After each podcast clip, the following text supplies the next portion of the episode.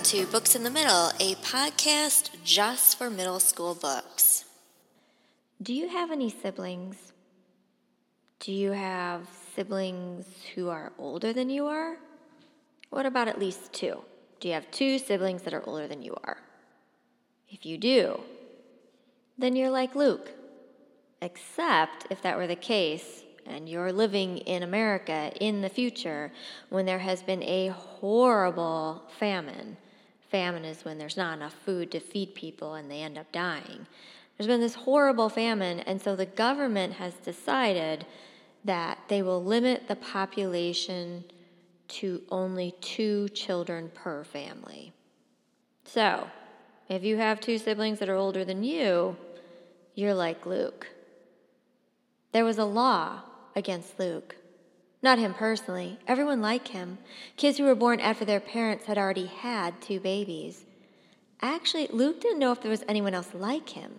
He wasn't supposed to exist. Maybe he was the only one. They did things to women after they had their second baby, so they wouldn't have any more. And if there was a mistake and a woman got pregnant anyway, she was supposed to get rid of it.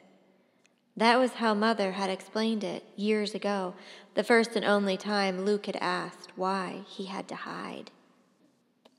He had been six years old. Before that, he had thought only very little kids had to stay out of sight. He had thought as soon as he was as old as Matthew and Mark, he would get to go around like they did, riding in the back field and even into town with Dad, hanging their heads and arms out the pickup window.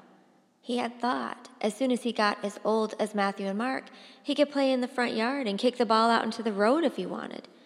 He had thought, as soon as he got as old as Matthew and Mark, he could go to school. Somehow, Luke never got as old as Matthew and Mark. That's because Luke is an illegal third child. Luckily for him, his family lives out in the country so he's actually able to go outside. But anytime someone comes over, he has to go and hide up in the attic. Until one day, when things get even worse. Because the land behind their house is bought and it's cleared, and soon large houses begin to go up. Well, this means now Luke can't even play outside his world has become limited to the inside of the house and mostly the attic. Luke watches from his attic window day by day as the huge big houses go up just across the way from his own home. And he sees families move in once they've been completed. And one house that's pretty close to his own, he gets to know quite well because what else does he have to do but look out the window? And he sees the mother, the father, teenage boys going about their lives. But one day, when he knows everyone has left that huge house, he's looking at it and he happens to see movement in one of the windows upstairs where he knows there should be no movement. And suddenly, he sees a face looking out the window.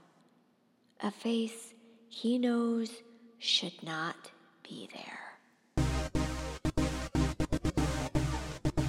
Among the Hidden by Margaret Peterson Haddix.